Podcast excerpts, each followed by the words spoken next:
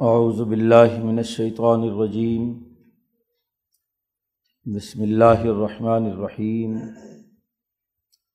ولا تقتلوا اولادکم خشیت املاق نحن نرزقهم و ایاکم ان قتلهم کان خطا کبیرہ ولا تقرب الزنا انه کان فاحشہ وسا صبیلا ولا تخت النفس التی حرم اللہ اللہ بالحق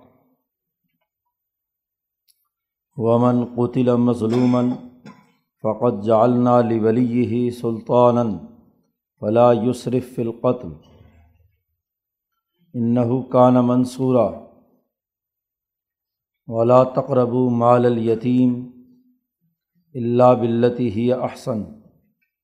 حتیٰ یبلغ اشدہ۔ و اوف بالعہد، ان العہد کان مسعولہ و اوف القیل ادا کل تم وزن و بالقسطاس المستقیم ذالک خیر و احسن طویلا ولا تقف ما ليس لك به علم۔ ان السمع والبصر والفؤاد كل اولئك كان عنه مسؤولا. ولا تمشي في الارض مرحا. انك لن تخرق الارض ولن تبلغ الجبال طولا. كل ذلك كان سيئه عند ربك مكروها. ذالک مما اوحا الیک ربک من الحکمت ولا تجعل مع اللہ الہا آخر. فتلقى فی جہنم ملوما مدحورا. افاصفاکم ربکم بالبنین واتخذ من الملائکت اناسا انکم لتقولون قولا عظیما صدق اللہ العظیم یہ صورت بنی اسرائیل کا رقوع ہے۔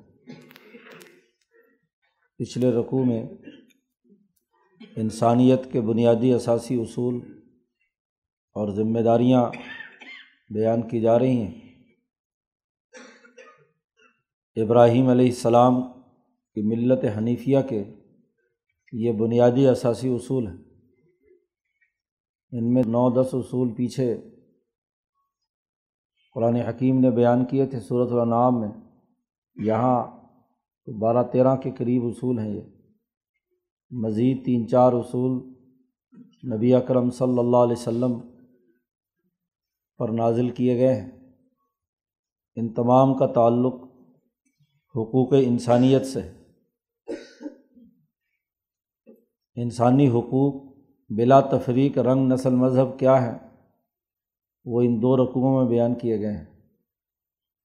پہلی بنیادی بات تو ارشاد فرمائی گئی تھی۔ کہ اللہ کے علاوہ کسی کی غلامی نہ کی جائے۔ انسانیت آزاد پیدا کی گئی ہے۔ یہ اپنے جیسے انسانوں یا اپنے سے کم تر مخلوق کی غلام نہیں ہو سکتی۔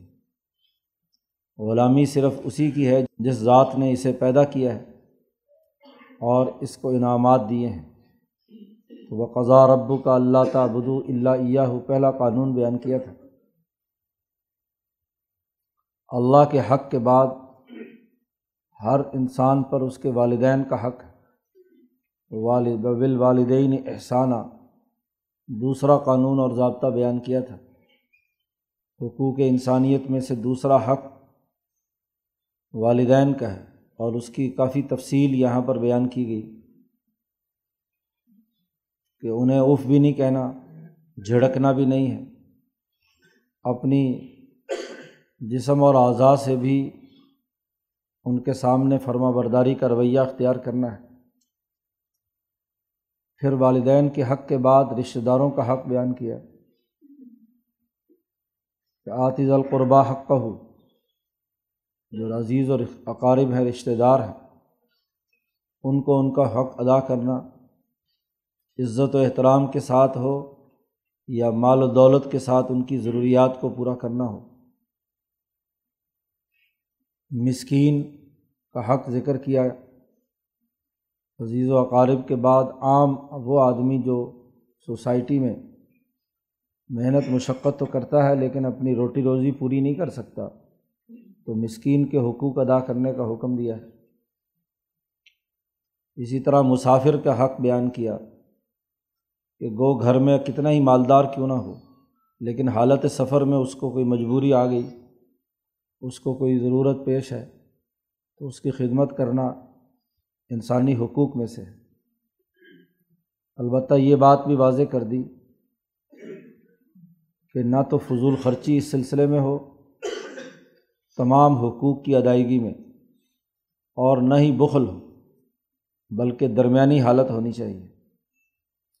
یہ تفصیلات پیچھے بیان کرنے کے بعد اور خاص طور پر والدین کے حقوق ادا کرنے کے بعد، یہ تمام امور تو وہ تھے جو انسانیت کو زندہ رکھنے کے لیے لازمی اور ضروری ہیں۔ والدین، عزیز و اقارب، مسکین اور مسافر۔ اب یہاں اس رقوع سے جو قانون بیان کیا جا رہا ہے، وہ قتل انسانیت کے ارتکاب سے بچنا۔ انسانی حقوق میں سے سب سے اہم ترین حق یہ بھی ہے کہ انسانیت کے قتل کے درپے نہ ہو۔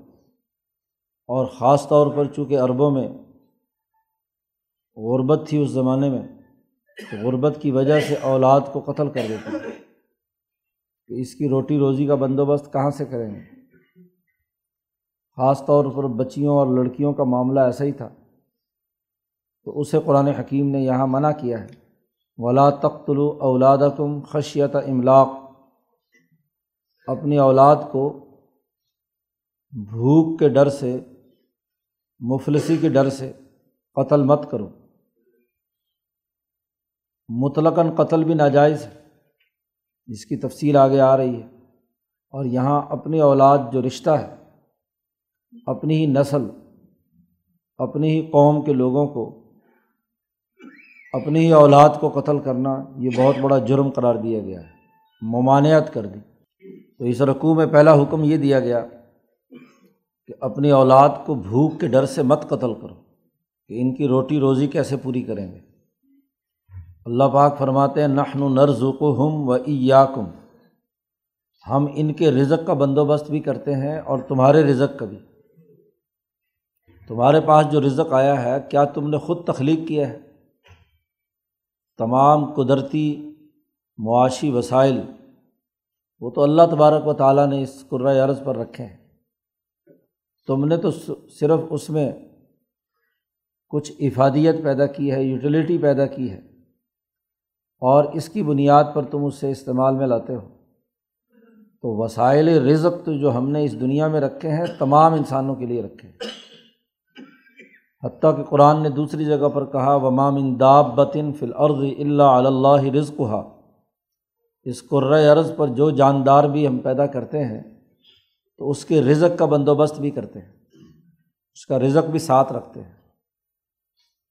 دنیا میں مینجمنٹ کا بنیادی اثاثی اصول ہے کہ جتنے لوگوں کے لیے آپ ذمہ دار قرار پائے ہیں، جن کی مینجمنٹ کرنی ہے، تو جن مہمانوں کو بھی آپ کسی فنکشن میں دعوت دیں گے، اس کی روٹی کا بھی تو بندوبست کریں گے۔ یہ مینجمنٹ کا بہت بڑا خلا ہے کہ اس سوسائٹی میں افراد ہوں اور ان کے کھانے کا بندوبست نہ ہو۔ تو تمام لوگوں کے کھانے کا بندوبست کرنا، رزق کا بندوبست کرنا، یہ سسٹم کی ذمہ داری ہوتی ہے۔ اللہ تبارک و تعالیٰ پوری کائنات ایک سسٹم کے تحت چلا رہے ہیں اور یہ اللہ کا یہ سسٹم، اس میں کوئی تغیر و تبدل نہیں ہے۔ ولن تجید علی سنت اللہ تبدیلا۔ اللہ کے اس سسٹم میں کسی قسم کا کوئی تغیر و تبدل نہیں ہوگا۔ اور سسٹم کا لازمی تقاضا ہے کہ جو انسان جس کی پیدائش کا اللہ حکم دیتے ہیں اور وہ دنیا میں آ جاتا ہے، تو یہ ممکن نہیں ہے کہ اس کا رزق نہ رکھا گیا ہو۔ ہر جاندار کا رزق ہم نے رکھا ہے۔ تو بھوک اور افلاس کے ڈر سے بچوں کا قتل کرنا یہ بہت بڑی خرابی ہے۔ بچہ پیدا ہوتا ہے تو اپنا رزق ساتھ لے کر آتا ہے۔ اب سرمایہ دار معاشروں میں، جہاں سرمایہ پرستی ذہنیت میں ہوتی ہے، تو ہر وقت یہ دھڑکا لگا رہتا ہے کہ آبادی کثرت سے ہو گئی، اولاد زیادہ ہو گئی، تو اس کو پالیں گے کہاں سے؟ گویا کہ اس بچے کا جو پیدا شدہ رزق ہے، اس کو ظلم کا سرمایہ داری نظام اپنے قبضے میں لے لیتا ہے۔ سرمایہ داروں کے قبضے میں آ جاتا ہے۔ بھوک اور افلاس تو غلط سسٹم کی وجہ سے پیدا ہوتا ہے۔ ورنہ تو ہر بچہ جو پیدا ہوا ہے، وہ ضرور اپنا رزق ساتھ لایا ہے۔ اب اگر وہ رزق اس تک نہیں پہنچ رہا، تو اس پر غور کرو کہ کہیں تم نے تو اس کا حق نہیں دبا رکھا۔ اپنا محاسبہ کرتے نہیں، اور اس بچے کو قتل کرتے ہیں۔ اس کے خلاف اقدامات کرتے ہیں۔ آج کل جو سب سے بڑا فتنہ پیدا ہو گیا ہے، جب سے سرمایہ داری دنیا پہ مسلط ہوئی ہے مالتھس کا نظریہ آبادی، جو جعلی اور فراڈ ہے، جس کی کوئی سائنٹیفک بنیاد نہیں، وہ غلط ہے سرے سے۔ یہ ممکن ہی نہیں کہ انسان پیدا ہو اور اس کا رزق نہ ہو۔ رزق ضرور ہوتا ہے، اور پھر اس کی بنیاد پر خود ایسی منصوبہ بندی کرنا جس سے انسانیت کے قتل کا راستہ کھلے۔ یہ قطعی طور پر غلط ہے۔ نبی اکرم صلی اللہ علیہ وسلم سے صحابہ نے ایسا ہی سوال کیا تھا کہ ہم اولاد پیدا نہیں کرنا چاہتے، مرد اور عورت کے تعلق کے وقت ہم کوئی رکاوٹ پیدا کر لیں ازل جسے کہتے ہیں شریعت۔ تو حضور نے فرمایا کہ جو نسمہ جس بچے نے پیدا ہونا ہے، پیدا ہو کر رہے گا، تم جتنی مرضی منصوبہ بندیاں کر لو۔ جو پیدا ہوگا رزق ساتھ لائے گا۔ یہ جو غلط نظریہ سرمایہ داری نے دماغوں میں ڈال دیا۔ اب یہاں صرف چار سو آدمی دنیا کی ننانوے فیصد دولت پر قابض ہے اور باقی ساڑھے سات ارب کی آبادی۔ جی وہ ایک، دو فیصد، چار فیصد، دس فیصد، زیادہ سے زیادہ دولت ان کے لیے ہے۔ یہ چار سو آدمیوں کے پاس دنیا کی کل دولت کا نوے پچانوے فیصد چلے جانا، یہ کون سا سسٹم ہے؟ یہ ظلم اور زیادتی نہیں تو اور کیا ہے؟ اس پوری دنیا کی آبادی کا رزق پر چند افراد نے قبضہ کر لیا۔ اور اس کو لگا دیا اس بات پر کہ جی آبادی بڑی بڑھ رہی ہے روٹی نہیں پوری کر سکتے۔ لہٰذا بندے مارو۔ قرآن نے سختی سے منع فرما دیا کہ لا تخت اولاد کم خشیت املاق۔ بھوک کے ڈر سے اپنی اولاد مت قتل کرو۔ ہم ان کا بھی رزق دیتے ہیں اور تمہارا بھی رزق ہم نے ہی بھیجا ہے۔ ان قتل ہم کالا خطن کبیرہ۔ اولاد کو قتل کرنا یہ بہت بڑی خطا اور جرم ہے۔ ان ملکوں نے بھی یہ جرم تسلیم کر لیا جنہوں نے چالیس پچاس سال تک سختی کر کے ہاں جی ایک بچے کی پالیسی ہاں جی نافذ کی چین جیسے ملک نے۔ آج وہ اپنی غلطی تسلیم کر کے دوبارہ کہتا ہے، نہیں جی ٹھیک ہے، چلو دو بچے ہو جائیں، تین ہو جائیں۔ کیوں؟ صرف اس ڈر سے کہ ان کی روٹی روزی کا بندوبست کیسے کریں گے؟ جی آج مجبور ہو کر اعلان کرنا پڑا کہ جی آبادی نوجوانوں کی کم ہو رہی ہے، بوڑھے زیادہ ہمارے گلے پڑ رہے ہیں۔ تو اس لیے جو ہے نا، دو تین اور اور ہونے چاہئیں تو پچاس سال کی غلطی خود تسلیم کی ہے۔ قرآن نے کہا، ان نقت لہوں کانا خط ان کبیرہ، چھوٹی موٹی غلطی نہیں، بہت بڑی غلطی ہے۔ بہت بڑی خطا ہے۔ ایک ہے باصلاحیت نسل کا پیدا کرنا۔ یہ ضروری ہے۔ اور وہ تبھی ہوگا کہ جب غذائی نظام درست ہو۔ لولے لنگڑے ہر طرح کے پیدا کرنا کثرت سے اور ناکارہ ہوں۔ ہاں جی تو وہ بھی درست نہیں ہے۔ صحت مند اولاد کا پیدا ہونا اور اس کے لیے جو نبی اکرم صلی اللہ علیہ وسلم نے صحیح طریقۂ کار بیان فرمایا ہے۔ اس وقفے کو برقرار رکھنا یہ کیا ہے؟ خود بخود آبادی کا نظام درست ہو جاتا ہے۔ قرآن نے ڈھائی سال بچے کی پیدائش اور دودھ پلانے کا، گویا کہ تین سال کا وقفہ ہے دو بچوں کے درمیان، جو طریقۂ کار وضع کیا ہے۔ تو اب اس کی بنیاد پر خود بخود اولاد کا نظام درست انداز پہ آگے بڑھتا ہے۔ اور اس میں کسی قسم کی کوئی تغیر و تبدل نہیں ہوتا۔ تو بڑا اہم قانون یہ بیان کیا کہ بھوک کے ڈر سے، معاشی افلاس کے ڈر سے اولاد کو قتل کرنا جائز نہیں۔ اگلا حکم بیان کیا، ولا تقرب الزنا ان کانا فاحشہ زنا کے قریب بھی مت پھٹکو۔ اس لیے کہ وہ بے حیائی کا کام ہے فواہشہ ہے۔ انسانی سوسائٹی کا دار و مدار اجتماعی معاہدات کی پاسداری سے وابستہ ہے۔ سوسائٹی میں سماجی معاہدات درست خطوط پر ہوں تو سوسائٹی ترقی کرتی ہے۔ ہر سماج کا جو بنیادی سماجی ادارہ ہے وہ خاندانی اور فیملی سسٹم ہے۔ مرد اور عورت کا معاہدہ نکاح اس سے سماج تشکیل پذیر ہوتا ہے، اولاد بڑھتی ہے، پھر ماں باپ اور اولاد کے حقوق ہوتے ہیں۔ پھر اس کے آگے رشتہ دار، ماموں، چچا، پھوپھا، پھوپھی، خالہ، وغیرہ ہاں جی رشتہ دار۔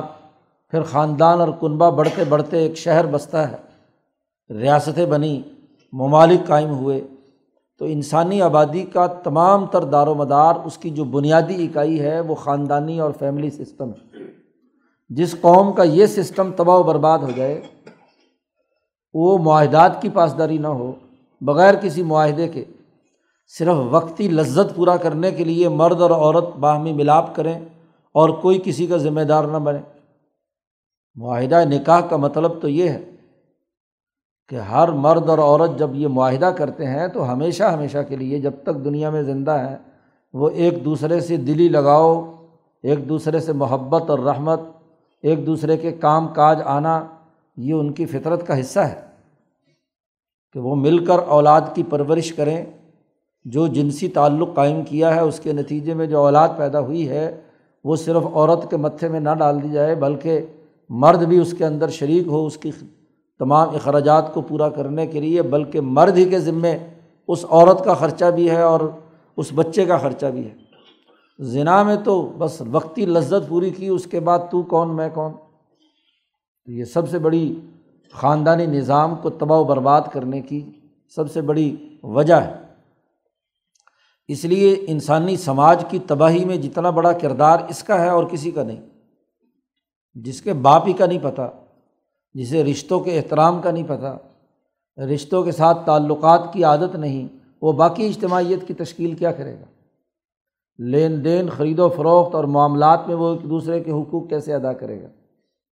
آپس میں میل جول اور سیکھنے سکھانے کا عمل ایک خاندان کے زیر سایہ ہی پرورش پاتا ہے۔ کہ انسانوں کے حقوق کیا ہے ایک دوسرے پر رحمت، شفقت کیا ہے؟ ایک دوسرے سے ہاں جی احترام اور ادب کیا ہے؟ یہ ساری چیزیں تو خاندان میں سامنے آتی ہیں۔ اور اگر ایسا نہ ہو ذنا کاری عام ہو جائے تو یہ سوسائٹی کے تمام سماجی معاہدات کو توڑنے کا باعث ہے۔ جہاں خاندانی نظام ٹوٹ گیا، وہاں اوپر کے تمام سسٹم بھی ٹوٹ جاتے ہیں۔ وہ کسی قاعدے ضابطے کے نہیں ہوتے۔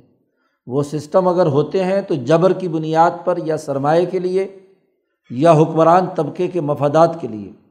تو جابرانہ معاشرہ، انسانی معاشرہ نہیں ہوتا۔ وہ تو جنگل کا قانون وہاں نافذ ہوتا ہے۔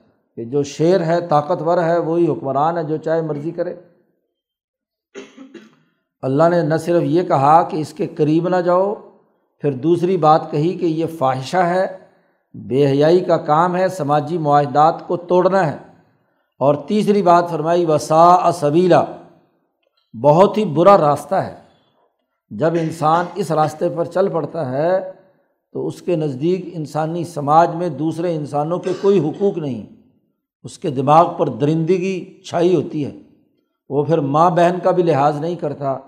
ذنا کاری جنسی خواہش اسے پوری کرنی ہے چاہے کیسے ہو۔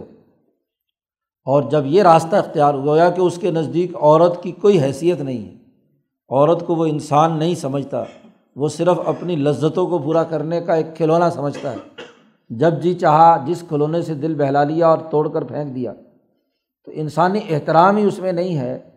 تو جس راستے پر وہ چل پڑا ہے، وہ اوپر تک پورے سماج کو توڑنے کے لیے، جو اس کی اولاد پیدا کرنے والی خاتون ہے، اس کو وہ رسپیکٹ نہیں دیتا، تو وہ کسی خریدار اور فروخت کنندہ کے معاہدے میں وہ دوسرے کو کیا رسپیکٹ دے گا؟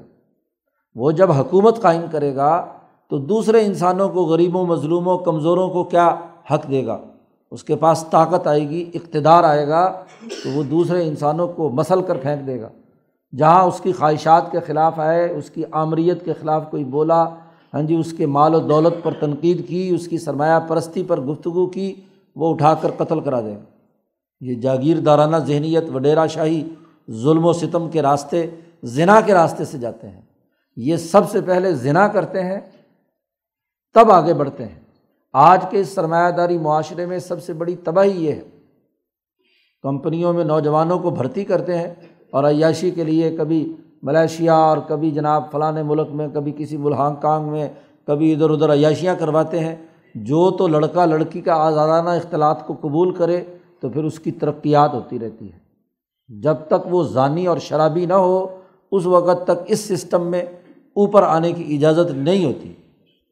جی کوئی اللہ ماشاء اللہ ہاں جی اپنی ذاتی نیکی کی وجہ سے چلا گیا تو چلا گیا، لیکن سسٹم ایسا ڈیزائن کیا ہوا ہے کہ اس کے بغیر اس کا آگے جانے کا راستہ نہیں۔ اور جو ذنا کی اس لت میں مبتلا ہو گیا، اس کے نزدیک انسان کی کوئی اہمیت نہیں ہے۔ بس اپنے مفاد کے لیے استعمال کرو اور ردی کی ٹوکری میں پھینک دو۔ اس کی کوئی حیثیت نہیں ہے۔ اس لیے اللہ نے بڑی اہم بات فرمائی سا سبیلا، یہ بہت ہی برا راستہ اختیار کیا جانا ہے۔ یہ نسل انسانی کی تباہی اور بربادی ہے کہ اس نسل کی پرورش کی ذمہ داری اس کا باپ لینے کے لیے تیار نہیں ہے۔ تو باقی سوسائٹی کیسے لے گی؟ اگلا قانون بیان کیا۔ ولا تخت النفس التی حرم اللہ اللہ بالحق۔ کسی انسان کو قتل مت کرو۔ نفس انسانی جس کے اندر جان ہے، روح ہے، اس کو قتل مت کرو۔ اللہ حرم اللہ جسے اللہ نے محترم قرار دیا ہے۔ اللہ نے روک دیا، حرام قرار دینا، اس کا احترام ہے۔ ولاقد کر رمنا بنی آدمہ ہم نے تمام آدم کی اولاد کو عزت دی ہے، معزز بنایا ہے۔ اور اس کی عزت کا سب سے پہلا اظہار یہ ہے کہ اس کی جان نہ لی جائے، اسے قتل نہ کیا جائے۔ تو مت قتل و انسان کو جس کو اللہ نے حرام قرار دیا اللہ بالحق۔ صرف حق کی بنیاد پر قتل کیا جا سکتا ہے۔ اور وہ یہ کہ کسی انسان نے کسی دوسرے انسان کو قتل کیا ہے تو اس کے بدلے میں قصاص کے طور پر اسے قتل کیا جائے گا۔ اور یہ قصاص بھی اس لیے ہے کہ ان نفس بن نفسی کہ انسانی جان انسانی جان کے برابر ہے۔ اور اس نے ایک انسانی جان قتل کی ہے تو اس کے بدلے میں اسے بھی قتل کیا جائے گا۔ تو یہ قتل تو ہے۔ اس کے علاوہ ہاں جی، یا جنگ کے اندر حالت جنگ ہے۔ اور کوئی دشمن آپ پر حملہ آور ہو کر آپ کی ریاست اور آپ کی حکومت اور آپ کی عزت کو پامال کرنا چاہتا ہے، تو اپنی عزت کی حفاظت کے لیے، اپنی قومی ہاں جی طاقت اور قوت کے لیے دشمن سے لڑ کر ہاں جی اس کی جان لینا جائز ہے، کیونکہ جب وہ حملہ آور ہو رہا ہے تو یا آپ کی جان نہیں یا اس کی جان نہیں۔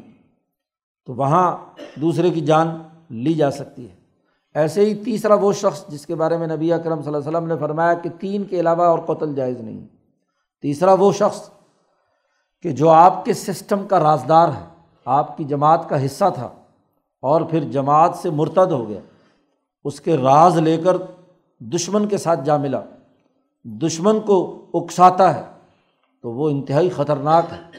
وہ پوری ریاست کے لیے، پورے اجتماع کے لیے سب سے بڑا خطرہ ہے کہ اس کے پاس آپ کے ریاستی راز ہیں، آپ کے سسٹم کی معلومات ہیں۔ وہ اگر دشمن کے ہاتھ چڑھ جائیں تو دشمن اس سے فائدہ اٹھا کر آپ کو نقصان پہنچائے گا۔ اس لیے وہ اگر آپ کی گرفت میں آ گیا ہے تو اس کو قتل کر دیا جائے۔ تو مرتد کی سزا بھی اسی لیے ہے۔ آج دنیا بھر میں ہاں جی ارتداد کی سزا پر بڑا واویلا مچایا جاتا ہے۔ لیکن کبھی غور کیا ہے کہ آج ہاں جی امریکہ کا باغی سنوڈن روس کے اندر بیٹھا ہوا ہے اور امریکہ پیچ و تاب کھا رہا ہے کہ جیسے کیسے ملے اور اس کو قتل کیا جائے۔ ہاں جی اسی طرح روس کے باغیوں کو امریکہ پناہ دیتا ہے اور جو امریکہ پہنچ جاتا ہے اور روس کے خلاف ہاں جی وہ گوائیاں دیتا ہے، راز بیان کرتا ہے، تو روس کی ہمیشہ سے کوشش ہوتی ہے، پکڑو بندہ مارو۔ آج تم مہذب کہلانے والے جو دنیا کی طاقتیں ہیں، وہ اپنے راز چرانے والے کو زندہ برداشت کرنے کے لیے تیار نہیں ہے اور اسلام پر اعتراض کرتے ہیں کہ جی یہ مرتد کو کیا قتل کرتا ہے۔ ارتداد کی سزا کا ایک عدالتی پروسیس ہے۔ وہ تمام معاملات کو دیکھ کر عدالت فیصلہ کرتی ہے۔ اس سے ملاقات ہے، مذاکرات ہیں، اس کو موقع دینا ہے تمام چیزوں کے شکوک و شبہات کو دور کرنے کا۔ اس کے باوجود بھی ایک آدمی ضد پر اڑا ہوا ہے اور وہ دشمن کا اعلی کار بننا چاہتا ہے، تو اس کا راستہ سوائے قتل کے اور کیا ہے؟ بخاری مسلم کی حدیث ہے کہ تین وجہ سے بندے کو قتل کیا جا سکتا ہے صرف۔ بساسن جس کو قاتل ہے، دشمن حربی ہے جس کو آپ پر حملہ آور ہوا ہے۔ اور وہ جو مرتد ہے، وہ بھی دراصل آپ پر حملہ آور ہوا آپ کے دین پر، آپ کی ریاست پر، آپ کی اجتماعیت پر۔ تو ایسے تین آدمیوں کا قتل تو جائز ہے۔ اس کے علاوہ کسی انسان کا قتل کرنا جائز نہیں ہے۔ اللہ نے حرام قرار دے دیا۔ ہر انسان محترم ہے۔ اور اس میں چاہے مسلمان ہو یا آپ کی ریاست میں رہنے والا غیر مسلم ہی کیوں نہ ہو، اس کی جان کی حفاظت کرنا بھی ضروری ہے۔ اس لیے امام اعظم، امام ابو حنیفہ رحمۃ اللہ علیہ کے یہاں کسی نے اپنے ملک میں رہنے والے غیر مسلم کو قتل کیا، مسلمان نے، تو مسلمان کو اس کے بدلے میں قتل کیا جائے گا کہ اس نے انسانی جان، جس کی سیکورٹی کی ذمہ داری، بطور ذمی ذمی کو ذمی کہتے اس لیے ہے کہ اس کی ذمہ داری ہم نے اٹھائی ہوئی ہے۔ تو جس کی جان کے تحفظ کا ہم نے ذمہ داری اٹھائی تھی، اس کو ہم قتل کر دیا۔ تو اس لیے اس کے بدلے میں اس مسلمان کو بھی قتل کیا جائے گا۔ تو قتل انسانیت بڑا جرم ہے۔ اب یہ محترم انسانیت کا قتل کرنا یہ بہت بڑی خرابی ہے۔ آج کے دور کا سب سے بڑا فتنہ اور فساد یہ بھی ہے۔ جب سے دنیا میں سرمایہ داری نظام مسلط ہوا ہے، کمپنیوں نے ملکوں کی کو لوٹ کھسوٹ ہاں جی شروع کی ہے۔ دنیا بھر کے قزاق جو ہیں وہ حکمران بن گئے ہیں۔ انہوں نے اس طریقۂ واردات کو بہت طریقے سے پھیلایا ہے۔ اول تو جن قوموں کو غلام بناتے ہیں تو غلام بناتے وقت بے محابہ قتل کرتے ہیں۔ مزاحمت نہیں بھی ہے تو تب بھی قتل عام کر کے سروں کے مینار بنا کر امریکہ پر قبضہ کیا، قتل عام کر کے ہندوستان پر قبضہ کیا۔ بر عظیم پاک و ہند پر یہ قبضے ظالمانہ ہے پھر جنگ کا بھی اصول ہمیشہ سے رہا۔ نبی اکرم صلی اللہ علیہ وسلم سے لے کر جنگ عظیم اول سے پہلے تک مسلمانوں کی جتنی بھی جنگیں ہیں، ان جنگوں میں باقاعدہ تربیت یافتہ فوج اور بلکہ ان کے سورما سورما سے ٹکراتے تھے۔ فوج باقاعدہ فوج سے ٹکراتی تھی۔ عوام کا ٹکراؤ نہیں کرایا جاتا تھا۔ اب دو حکمران اگر لڑے بھی ہیں، دونوں برابر کی چوٹ ہے، یا ان کے سورما لڑے ہیں، جو شکست کھا گیا، باقی سب لوگوں کو وہ، ان کا قتل نہیں کیا جاتا تھا۔ ان کو تمام کو کیا ہے؟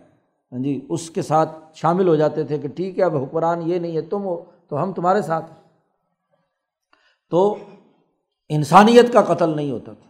لیکن یہ جنگ عظیم اول اور دوم کے اندر ان ہاں جی یورپین بھیڑیوں نے انسانی تباہی اور بربادی کا کام نہ صرف دوسرے مخالف کو ختم کیا، بلکہ اپنی بھی باقاعدہ فوج بچا کر رکھتے تھے۔ اور ہندوستان سے، افریقہ سے ہاں جی بیچارے کمزور لوگ بھرتی کرنا اور دو چار مہینے صرف بندوق چلانے کی انہیں تربیت دینا، کوئی باقاعدہ تربیت نہیں اور ان کو بغداد کے محاذ پر بھیج دیا ہاں جی عراق میں قتل عام کے لیے اور وہاں بھیج دیا، فرانس کے اندر ہاں جی یورپین ہاں جی سامراجی جو طاقتیں تھیں ان کے مقابلے پہ ہاں جی تو چارے کے طور پر افراد کو استعمال کرنا اور جنگوں کے اندر یہ تباہ کن راستہ جو ہے، یہاں کی سامراجی قوموں نے اختیار کیا۔ بھائی اگر ہٹلر نازی سے تمہاری جنگ ہے تو خود براہ راست باقاعدہ فوج فوج سے ٹکرائے۔ لیکن وہاں وہ بیچارے کالے حبشی پکڑ پکڑ کر لے جا کر ہاں جی انیس سو انتالیس کے بعد ہاں جی ڈال دیے ان کے آگے کہ لو ان کو مارو۔ اور اسی طرح باقاعدہ فوج بغداد میں بھیجنے کے بجائے ترکی کے خلاف، یہاں سے مسلمانوں کو کیا ہے؟ ہاں جی پورا پنجاب خیبر پختونخوا یہاں سے بھرتی کی اور لے جا کر وہاں چارے کے طور پر ان کو ڈالا۔ ہاں جی تو قتل ہو رہے ہیں یہ۔ انٹرینڈ اور اس کا سب سے بڑا صفاقی کا مظاہرہ اس وقت ہوا، اسی کا تسلسل کہ فساد افغانستان کے اندر قتل عام کرایا گیا، بیچارے مدرسے کے بچے، جن جن کو نہ کوئی فوجی تربیت، نہ لینا، نہ دینا، باقاعدہ فوج بچائی گئی اور ان مظلوموں کو اسکولوں کالجوں، مدرسوں سے بچے بھرتی کر کے دو چار بندوق چلانی سکھا دی اور ڈال دیا روسی فوج کے سامنے۔ یہ قتل انسانیت کا ارتکاب ہے۔ یاد رکھو کسی حکومت کے فیصلے سے انسانیت کا قتل ہو یا کسی مولوی اور مفتی کے فتوے سے ہو، مذہب کے نام پر ہو، کسی بھی انداز میں قتل انسانیت کا ارتقاب بیانات سے ہو، سیاسی آگ لگانے سے ہو، وہ سب اس آیت کے اندر شامل ہے ولا تخت النفس التی حرم اللہ اللہ بالحق۔ اب ان تینوں صورتوں میں کوئی شکل نہیں تھی۔ اور اس کے بغیر ہاں جی قتل عام کرایا گیا۔ اب کہتے ہیں، نہیں جی یہ تو جی بڑی غلطی ہو گئی۔ جی چالیس سال بعد ہاں جی؟ اب کس بات کی غلطی ہوگی بندے مروا کر چالیس لاکھ انسان قتل کروا دیے۔ دنیا میں آزادی کے لیے جنگ لڑی جاتی ہے۔ آزادی حاصل ہو گئی چودہ اگست کو اور قتل عام ہو رہا ہے ستمبر، اکتوبر، نومبر کے اندر، تو کیوں؟ کس نے کرایا؟ یہ قتل انسانیت کا ارتکاب کرانے والی لیڈرشپ۔ ہاں جی چاہے مسلمانوں کی ہو، ہندوؤں کی ہو، سکھوں کی ہو، انگریزوں کی ہو، وہ ذمہ دار ہے۔ ان بیس لاکھ انسانوں کے قتل کا جس نے انیس سو سینتالیس میں اس بر عظیم پاک و ہند کے اندر خون کی ہولی کھیلی۔ تو لا تخت النفس التی حرم اللہ اللہ بالحق۔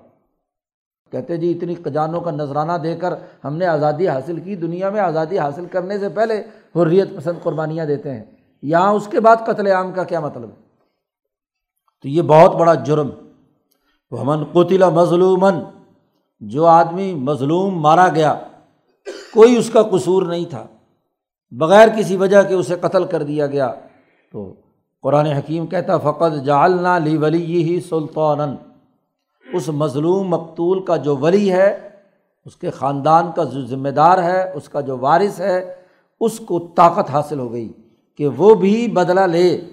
ہاں جی قتل کے۔ لیکن اس کے لیے بھی شرط قرار دے دی کہ فلاں یسرف فی القتل۔ اس قتل میں بھی قاتل سے قصاص لینے میں بھی وہ حد سے تجاوز نہ کرے۔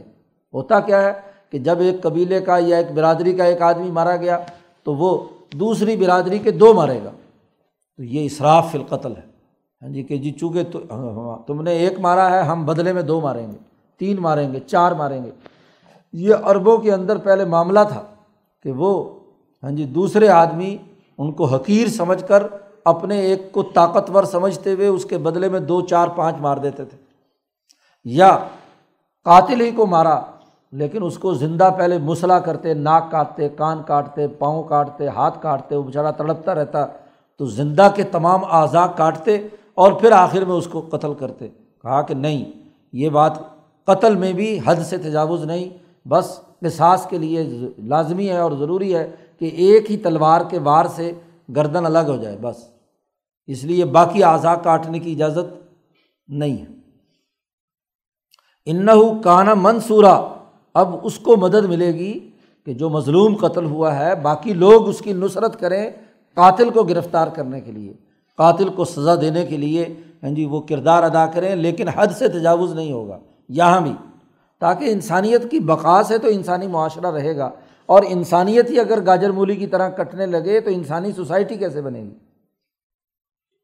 سوسائٹی کا بنیادی عنصر، بنیادی ایلیمنٹ انسان ہے۔ اور بنیادی انسان ہی ختم ہونے لگے تو پھر انسانی سوسائٹی کی کیمسٹری کیسے بنے گی؟ وہ تو انسانی تباہی اور بربادی کا راستہ ہے۔ اس لیے قانون اور ضابطہ یہ بیان کر دیا۔ انسانی جان کی حفاظت کے بعد اگلا قانون بیان کیا۔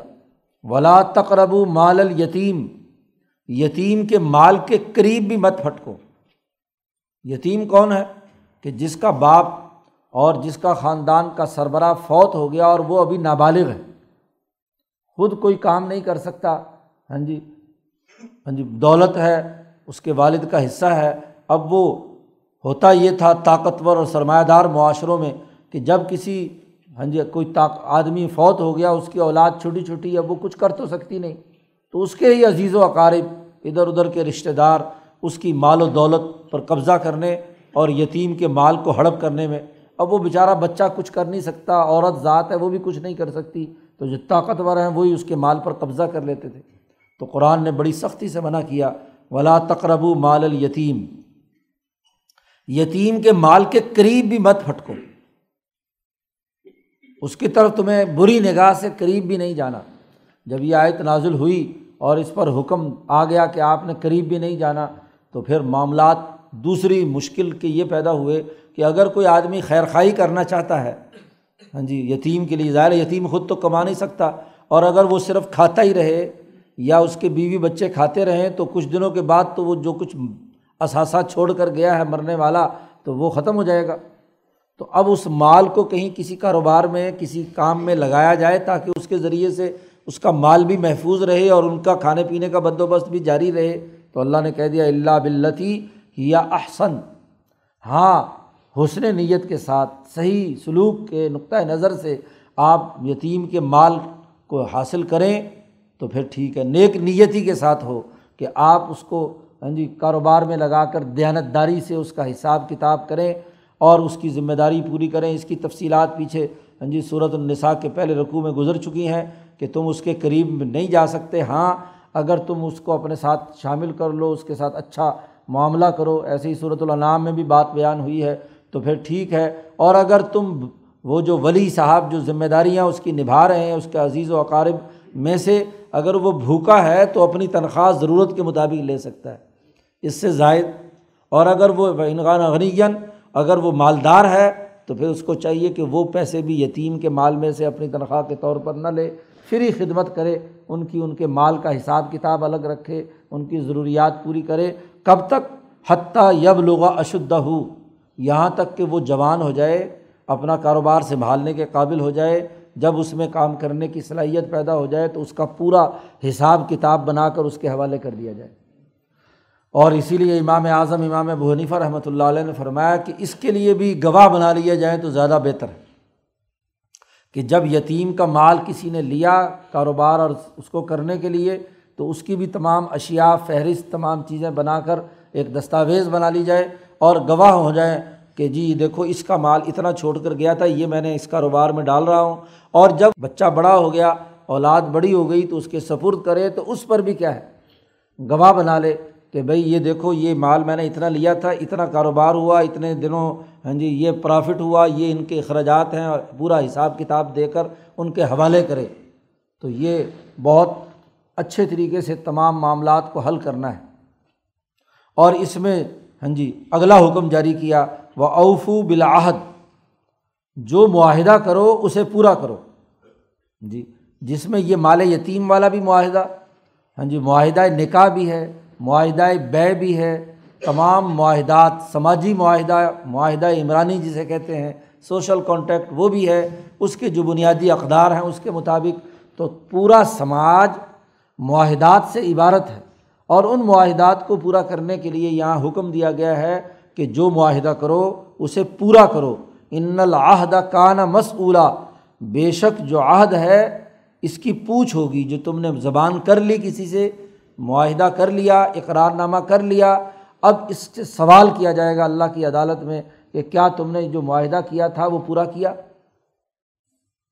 تم نے اس کی ذمہ داری نبھائی؟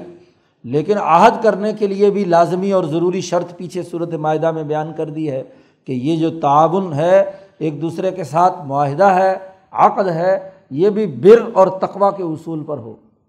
اگر چار آدمی چوری کا معاہدہ کریں کہ جی مل کر ہم ڈاکہ ڈالیں گے اور پھر ہم مال تقسیم کریں گے، تو یہ معاہدہ، یہ بر اور تقوا نہیں ہے، بلکہ بالعصمی والعدوان ہے۔ ہاں جی۔ کوئی سوشل کانٹیکٹ کسی قوم پر قانون اور آئین یا آئینی معاہدہ ظالمانہ ہو، ایک طبقے کے مفاد کا ہو، باقی لوگوں کے حقوق کو توڑنے کا ہو، غلامی کا کوئی معاہدہ ہو، تو یہ معاہدہ پورا کرنے کی بات نہیں ہے۔ ایسے معاہدے کو توڑنا، ایسے عہد کو توڑنا، ایسی قسم کو توڑنا لازمی اور ضروری ہے۔ اس کا کفارہ ادا کرے اور پھر نیا معاہدہ البر تقوا کے اصول پر ہو۔ تعاون باہمی کی اساس پر ہو، اس معاہدے کی پاسداری کی بات ہو رہی ہے۔ ان العہد کانا مسولہ اسی طرح مزید تفصیل بیان کرتے ہوئے اگلا حکم دیا۔ وہ اوف القیلا ادا کل تم واضح و بالقستاث المستقیم کہ جب ناپ تول کرو، ایک دوسرے سے خرید و فروخت کے معاہدات ہوتے ہیں، تو جو ناپ تول کرو، وہ پورا پورا کرو۔ اگر کسی کو کوئی چیز ناپ کر دینی ہے، کیل کرنی ہے تو کل تم، جب تم کرو تو اوف القیل پورا دو سرمایہ دار معاشروں میں ہاں جی سرمایہ پرستی کے ماحول میں کیا ہوتا ہے؟ کہ طاقتور جب کسی غریب آدمی کو تول کر دیتا ہے، تو کم دیتا ہے۔ اور خود لینا ہو تو زیادہ لیتا ہے، بلکہ اور اوپر ڈلوا لیتا ہے۔ ہاں جی تو چونکہ طاقت کا استعمال ہے، بیچارہ غریب بول نہیں سکتا، تو یہ بہت بڑا جرم ہے۔ تو کہا گیا کہ نہیں، پورا ناپ کر دو۔ ایسے ہی وزن میں بھی طاقتور خود وزن لے، تو جو وزن سے جو چیزیں خرید و فروخت ہوتی ہیں، تو اپنا اپنا پرڑا جھکا ہوا بنا لیتا ہے۔ اور بیچارے غریب کا کیا ہے؟ اونچا ہوتا ہے۔ تو یہ بھی ظلم اور زیادتی ہے۔ نہیں بالقسطاس المستقیم، بالکل سیدھی ترازو برابر برابر ہونی چاہیے۔ جب تم وزن کرو، یہ نہ ہو کہ ایک پلڑا بھاری ہو اور ایک پلڑا اٹھا ہوا ہو، ایسا نہیں۔ تو معاہدات کی پاسداری میں بالخصوص خرید و فروخت اور لین دین میں مالیاتی حقوق میں کسی بھی قسم کی بد دیانتی کمی اور کوتاہی کرنے کو روک دیا گیا کہ عدل و انصاف کے مطابق یہ معاملہ کرو۔ قوم شعیب کا سب سے بڑا مرض یہ تھا جس کے خلاف شعیب علیہ السلام نے آواز بلند کی اور عذاب بھی پوری قوم پر ناپ تول میں کمی کی وجہ سے آیا کہ انسانی حقوق توڑنے والی۔ قرآن حکیم کہتا ظال کا خیرن و احسن و طویلا اور یہ بہت ہی بہتر ہے اور اس عدل و انصاف کے قیام کا آخری انجام بھی اچھا ہوگا۔ حضرت نے تعویل کا ترجمہ کیا، یہ اچھا ہے اس کا انجام۔ اس کا آخری نتیجہ جو ہوگا عدل و انصاف کرنے کا، وہ ضرور بہتری، رزق کی فراوانی ہوگی، انسانیت ترقی کرے گی۔ آپ ہی بتائیے، ظلم سے آپ کسی کا مال زیادہ لے بھی لیں کاروبار اور لین دین میں، تو کتنے دن کوئی آدمی ظلم برداشت کرے گا؟ آپ ڈنڈی مار رہے ہیں تو مارکیٹ میں زیادہ دیر بیٹھ نہیں سکتے۔ ایک دفعہ کر لیں گے، دو دفعہ کر لیں گے، اس کے بعد لوگ کہیں گے کہ یار یہ فراڈیا آدمی اس کے پاس مال لینے نہیں جانا۔ تو اس کا کاروبار خود ٹھپ ہو جائے گا۔ لیکن جب آپ پورا تول کر، پورا لین دین کریں گے تو لوگ کہیں گے کہ ہاں بھائی، یہ دکاندار صحیح ہے۔ ہاں جی تو سب لوگ وہاں آئیں گے تو زیادہ بکری ہوگی تو زیادہ پرافٹ ہوگا۔ تو انجام اور نتیجہ عدل و انصاف کا بہتر نکلے گا۔ بہ نسبت اس کے کہ آپ نے ایک دو دفعہ کیا ہے، اس میں سے زیادہ کما تو لیا، لیکن اپنے خیال کے مطابق، لیکن بعد میں کون آپ کے پاس آئے گا؟ پھر بڑی ایک اہم بات یہ بھی بیان فرمائی، انسانی سوسائٹی ترقی کرتی ہے حقائق اور علم اور اس کے شعور کی اساس پر۔ اگر علم غلط ہو جائے، جھوٹی بات پھیلنے لگ جائے، بے شعوری سوسائٹی میں آ جائے، تو سوسائٹی ترقی نہیں کرتی۔ انسانی حقوق میں سے بڑا بنیادی حق یہاں پر بیان کیا ہے کہ ولا تقف ما لئی صلاح کا بھی علم۔ جس چیز کا تمہیں علم نہیں ہے، اس کے پیچھے مت پڑھو وہ موقف اختیار مت کرو۔ لا تقف، نہ پیچھے پڑھو اس بات کے کہ ماں صلاح کا بھی علم، جس کے بارے میں تمہیں علم نہیں۔ اب علم کا تعلق حقائق سے ہوتا ہے، صحیح اور سچی خبر سے ہوتا ہے۔ اگر جو کچھ واقعہ وقوع پذیر ہوا ہے، آپ کے پاس پہنچنے والی خبر یا علم اس کے مطابق ہے، تو سچی کہلائے گی۔ اور اگر واقعہ کچھ ہوا ہے اور آپ کے پاس خبر کچھ اور طریقے سے پہنچی ہے، جھوٹ سچ ملا کر آئی ہے، تو یہ جھوٹی خبر کہلاتی ہے۔ تو واضح طور پر بتلا دیا کہ جس چیز کا آپ کے پاس علم نہیں ہے، تو وہ آپ بطور موقف کے اختیار نہیں کریں گے، وہاں کھڑے نہیں ہوں گے، اس کے پیچھے نہیں پڑیں گے۔ اسے اختیار نہیں کریں گے، کیونکہ یہ بڑی، بہت بڑی ہاں جی بے شعوری ہے کہ بغیر جانے ہی آپ ایک موقف اختیار کیے ہوئے ہیں، جہالت کے ساتھ۔ تو علم ہونا لازمی اور ضروری ہے، اور یہ اس لیے بھی ضروری ہے کہ ہر انسان کو اللہ نے علم کے تین ذرائع دیے ہیں۔ ان سما ولبصرا ولف بے شک کان سننے کے لیے، آنکھیں دیکھنے کے لیے، دل سمجھنے کے لیے۔ کل الا کا کان انہ مسولہ ان تینوں سے سوال کیا جائے گا کہ تم نے یہ دیکھا ہے اپنی آنکھوں سے؟ تم نے یہ سنا ہے؟ تم نے سمجھا ہے؟ شعور تمہارا کہاں ہے؟ تینوں ذرائع علم نے اگر غلطی کی، بغیر دیکھے آپ بات کہہ رہے ہیں، بغیر سنے آپ بات کہہ رہے ہیں، بغیر سمجھے آپ بول رہے ہیں، تو تینوں ذرائع سے پوچھا جائے گا کہ تمہارے کانوں نے میں خلل تھا؟ تمہاری آنکھیں اندھی تھی، کیا تمہارے دل مرے ہوئے تھے کہ تمہیں بات سمجھ میں نہیں آئی؟ تو تینوں کو کھول کر ان کے ذریعے سے جو ٹھیک ٹھیک صحیح علم آئے تو اس کے تو پیچھے پڑھو اور جو ان ذرائع سے تمہارے پاس معلومات غلط ہیں اور تم نے کچھ اور موقف اختیار کر لیا، یا معلومات نہیں ہیں، آپ نے دیکھا ہی نہیں، نہ سنا ہے، نہ سمجھا ہے اور آپ ڈٹے ہوئے ہیں۔ جی تو یہ سب سے بڑی خرابی ہے، بے شعوری ہے جہالت ہے اور ایسی جہالت سوسائٹی کے لیے تباہی اور بربادی کا باعث ہوتی ہے۔ اس لیے بات وہی کرو جو تم نے دیکھی اور سمجھی ہے۔ زیادہ سے زیادہ ہاں جی آپ یہ کہہ سکتے ہیں کہ جی اگر کسی سے خبر آئی ہے اور دوسرے نے بیان کی ہے، تو اس کے کندھے پہ رکھ کر تو بات کی جا سکتی ہے، برگردن راوی۔ لیکن اپنی طرف سے موقف اختیار کرنا اس کا یہ درست نہیں ہے، قطعی طور پر۔ یا آپ نے جتنی سمجھی ہے اس سمجھ کے مطابق کہ میں اپنی معلومات کے مطابق، میں اپنی سمجھ کے مطابق یہ ہاں جی بات بیان کرتا ہوں۔ تو ٹھیک ہے، آپ کی سمجھ ہو سکتی ہے ہاں جی۔ لیکن سو فیصد بات تبھی ہوگی کہ جب عین الیقین، علم الیقین، حق الیقین، یقین کی اعلیٰ ترین شکلیں موجود ہوں تو پھر کیا ہے؟ وہ آپ کا موقف ہونا چاہیے۔ تو یہ بڑی اہم بات ہے۔ آج کے اس سامراجی دور کے اندر یہ بھی بڑی خرابی ہے۔ جی جب سے یہ سرمایہ داری نظام مسلط ہوا ہے تو ڈس انفارمیشن جھوٹی خبریں، جھوٹا پراپگنڈا، مورال برقرار رکھنے کے لیے لایانی باتیں۔ بھٹو صاحب اقوام متحدہ میں پولینڈ کی قرارداد پھاڑ کر کہتے ہیں کہ جی اب ہم سو سال جنگ لڑیں گے، گھاس کھائیں گے۔ ابھی درمیان میں ہی ہیں تو ادھر سے ہتھیار ڈال دیے۔ اور یہ تو ابھی سولہ دسمبر کی بات ہے۔ ہاں جی چودہ نومبر کو، امریکی صدر کو ہاں جی وہ ہنری کسنجر لکھتا ہے کہ پاکستان کا صدر یا خان نے یقین دہانی کرا دی تھی کہ بنگال کو ہم چھوڑ رہے ہیں پاکستان، بس۔ ایک مہینہ پہلے کہہ چکے ہیں کہ جی بس اب بنگلہ دیش سے ہمارا کوئی تعلق نہیں، نیا ملک الگ بنا لو۔ اور مہینے کے بعد سکوت ڈھاکہ ہوتا ہے اور اس سے پہلے پوری قوم کو بانس پہ چڑھا رکھا ہے کہ گھاس کھائیں گے اور یہ کریں گے اور ہزار سال جنگ لڑیں گے اور یوں ہوگا اور وہ ہوگا۔ تو اس سے بڑے جھوٹ اور کیا ہو سکتا ہے؟ جنگ عظیم اول میں کتنا جھوٹ بولا، جنگ عظیم دوم میں کتنا جھوٹ بولا۔ پھر جتنے معاہدات دنیا میں اس وقت سامراجی نظام کے تحت ہو رہے ہیں، وہ جھوٹ پر ہے جس کا علم کے ساتھ کوئی تعلق نہیں ہے۔ دوائیاں بیچیں گے، جھوٹی تحقیق۔ جی اور یہ میڈیا جب سے دنیا میں یہ لانت مسلط ہوئی ہے، جھوٹ بولنے کے یہ ڈاکٹر گویبلز کے شاگرد اتنا جھوٹ بولو، اتنا جھوٹ بولو کہ وہ سچ ہونے لگے۔ اس نے تو پوری دنیا میں تباہی اور بربادی مچائی قرآن نے کتنی واضح اور دو ٹوک بات بتائی کہ انسانی معاشرہ ترقی کرتا ہے ٹھیک ٹھیک صحیح علم سے، صحیح طریقۂ کار کو اختیار کرنے سے۔ تو اگر علم کے خلاف بات ہے، شعور کے خلاف بات ہے، حقائق چھپائے جا رہے ہیں، کشمیر کے کیا حقائق ہیں یہاں سب کو پتہ ہے، لیکن نہیں بتائیں گے۔ جی خود اپنی لیڈرشپ کے کیا حقائق ہیں وہ نہیں بیان کریں گے۔ پابندی ہے کہ جی اس لیڈرشپ پر نہ پی ایچ ڈی کر سکتے، نہ کچھ کر سکتے، نہ لینا دینا۔ تو علم کے خلاف باتیں کرنے کا کیا مطلب ہے؟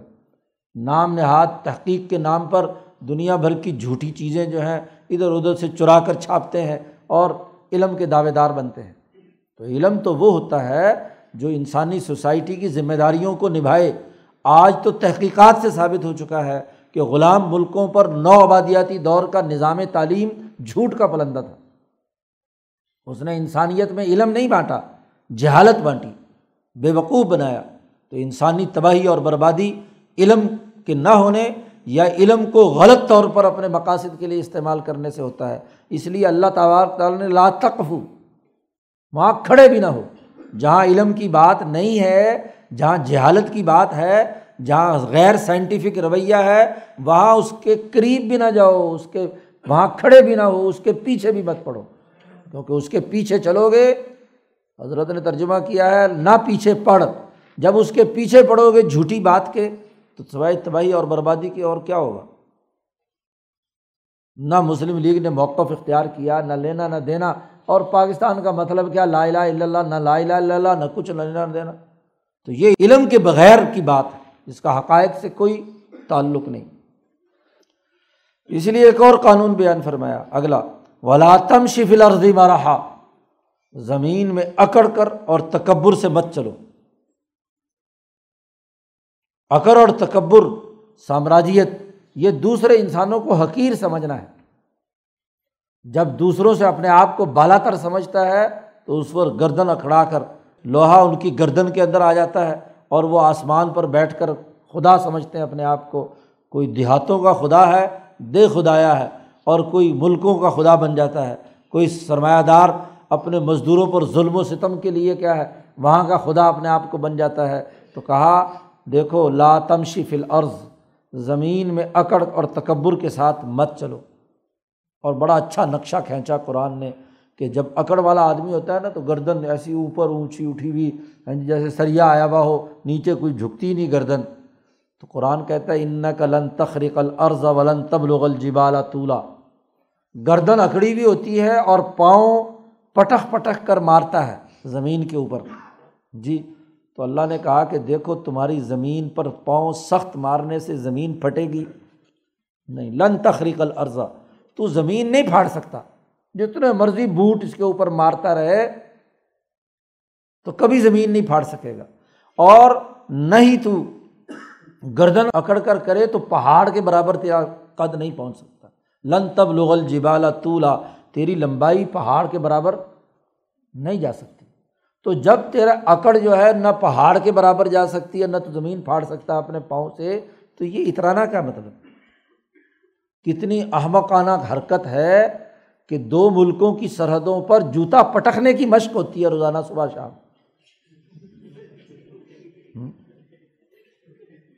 اور اپنی اپنی دھرتی کو پھاڑنا چاہتے ہیں۔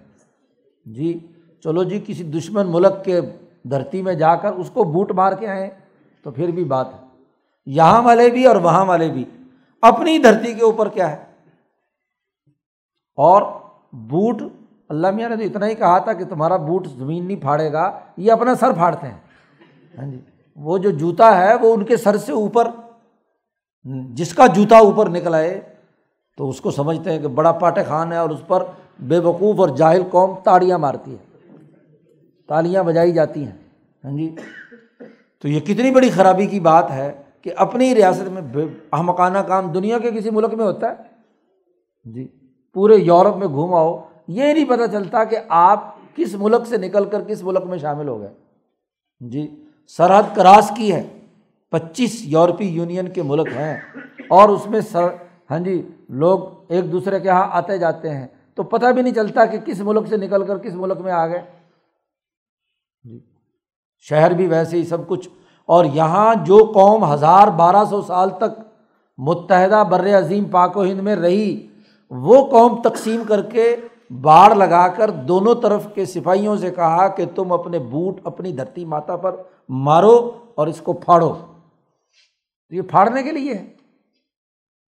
عجیب احمقانہ قوم، غلامی کا نظام مسلط ہے کہ کوئی حقیقت نہیں ہے کسی چیز کی اور جوتے پٹک رہے ہیں۔ تو زمین پر اکڑ اور تکبر کر کے مت چلو۔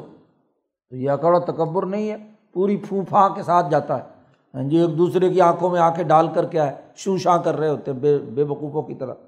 ہاں جی تکبر اور غرور کے ساتھ زمین پر مت چلو۔ یہی تکبر اور غرور ہے جو حکمرانوں میں، جہاں سرمایہ پرست ماحول ہوتا ہے، وہاں کی جو طاقتور قوتیں ہیں، وہ یہی تکبر اور غرور کے ساتھ کیا ہے، کام کرتی ہیں۔ تو دیکھو ان نقل تخریق العرض تم زمین بھی نہیں پھاڑ سکتے اپنے پاؤں کو پٹک کر، اور نہ ہی تمہارا قد پہاڑ کے برابر جا سکتا۔ اور اس لیے زمین پر تکبر اور غرور انسانوں کو حقیر سمجھنے کا عمل چھوڑ دو۔ کلو ظالی کا کانا سی اہ ربی کا مکروحا تمام باتیں جتنی ہم نے شروع سے اب تک بیان کی ہیں، جن سے روکا ہے یہ تمام کی تمام بہت ہی بری باتیں ہیں تیرے رب کے نزدیک۔ احکم الحاکمین، شہنشاہ مطلق، جس کی پوری اس کائنات پر حکمرانی ہے، اس حاکم اعلیٰ کے سامنے۔ ہاں جی یہ سب باتیں انتہائی بری ہیں۔ صحیح اور مکرو ہے، بیزاری کی بات ہے۔ انتہائی ناپسند ہے اللہ تبارک و تعالیٰ کو یہ بات۔ اور تکبر تو خاص طور پر۔ اللہ پاک نے فرمایا کہ دیکھو، تکبر میری چادر ہے۔ جی جو میرے سے چادر یہ چھینے گا، میں اس کی کمر توڑ کر رکھ دوں گا۔ تکبر کا مطلب یہ عربی زبان کا لفظ ہے۔ عربی میں اسے باب تفاعل سے لایا گیا، تکبر۔ اس کا خاصہ یہ ہے کہ ایک آدمی میں ایک چیز نہیں ہے اور وہ مصنوعی طور پر اپنے آپ کو بڑا بنا رہا بتکلف، بناوٹ سے۔ اللہ تبارک و تعالیٰ کے ہاں تو اللہ تو کبیر ہے، اکبر ہے۔ اس لیے کہ وہ اکبر حقیقت میں ہے۔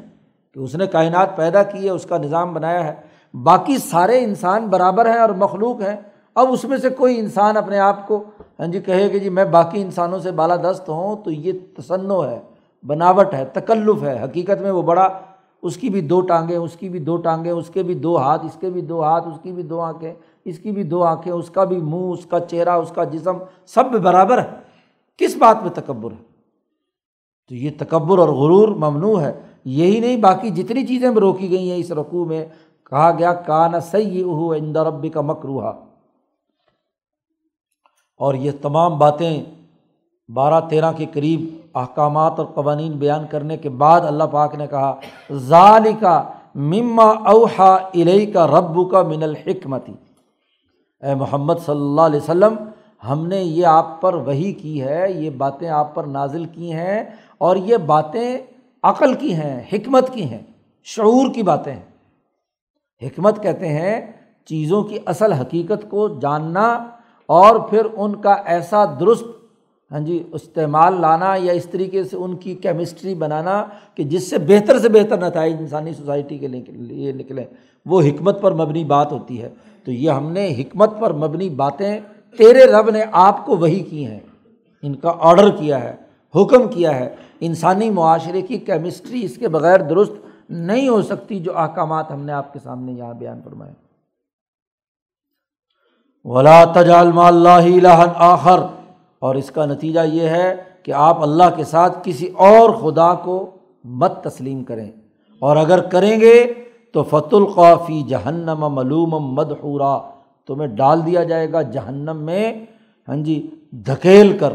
پکڑ کر ملجرم بنا کر ملومن الزام کھا کر یعنی ملزم بنا کر فرد جرم عائد کر کے ہاں جی پھر اس کے بعد جہنم میں دھکیل دیا جائے گا۔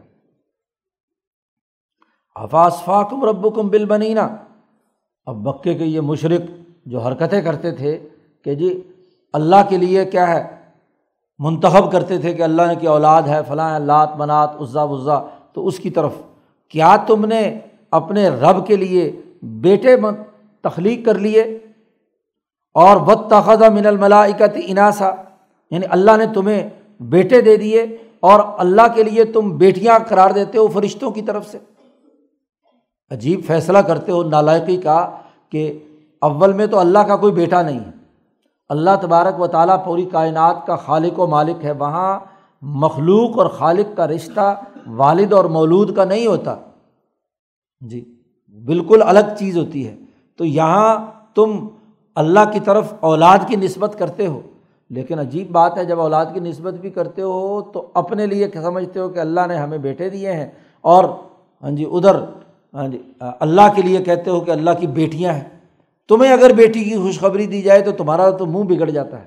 پچھلے صورت النحل میں بات بیان کی ویزا بشر احدم بالعنسا ضلع وجہ مثبدم و ہوا ہاں جی تو چہرہ بگڑا ہوا ہوتا ہے سارا دن۔ ہاں جی تم اسی مگن میں رہتے ہو کہ اس کو مٹی میں دفن کروں یا ذلت اور رسوائی کے ساتھ اس کو قبول کروں۔ وقت خزہ من الملائکت اناسا اور اللہ کے لیے جو ہے نا فرشتوں کو ہاں جی بیٹیاں قرار دے کر تم مقرر کرتے ہو۔ ان نقم لتقولون قول عظیمہ یہ تم بڑی ہی دیدہ دلیری کی، بڑے ہی جرم کی بات تمہارے اندر سے گزرتی ہے۔ حضرت نے ترجمہ کیا، بھاری بات، عظیمہ۔ پیچھے جو قانون بیان کیا تھا کہ جو علم نہ ہو وہ بات مت کہو۔ اب یہاں علم کے بغیر تم یہ بات کہہ رہے ہو کہ اللہ کے بیٹے اللہ کے لیے بیٹیاں اور ہمارے لیے بیٹے ہیں، تو یہ تقسیم اور تفریق بالکل غلط ہے۔ تو پیچھے جو قانون بیان کیا گیا تھا، اس کی ایک عملی صورت جو وہاں ان کے یہاں پائی جاتی تھی، جہالت پر مبنی، بے شعوری پر مبنی، وہ آخر میں بیان کر دی۔ تو اس طرح ان دو رقوؤں میں بڑی تفصیل کے ساتھ تیرہ اصول ہاں جی حقوق انسانیت سے متعلق یہاں پر بیان کیے گئے ہیں، جن میں نو دس اصول تو تورات میں تھے، تین اصول کا اضافہ یہاں مزید کیا گیا ہے۔ لا تقف مالئی صلاح کا بھی علم، اور اسی طریقے سے لاتم شفل عرضی ماراحا یہ دو ان زمین کے اندر تم نہیں کر سکتے۔ اور ایک اور قانون ضابطہ ہے، تیسرا ہاں جی وہ بھی اس میں وضاحت کے ساتھ بیان کیا گیا ہے۔ تو یہ تین قوانین زیادہ ہیں تورات سے تو یہ قوانین، یہ حقوق انسانیت کے بنیادی امور سوسائٹی میں ہوں تو سوسائٹی اسی سے ترقی کرتی ہے۔ اور اگر اس کی خلاف ورزی ہو تو معاشرے تباہ و برباد ہوتے ہیں۔ اللہ تعالیٰ قرآن حکیم کو سمجھنے اور اس پر عمل کرنے کی توفیق عطا فرمائے۔ اللہ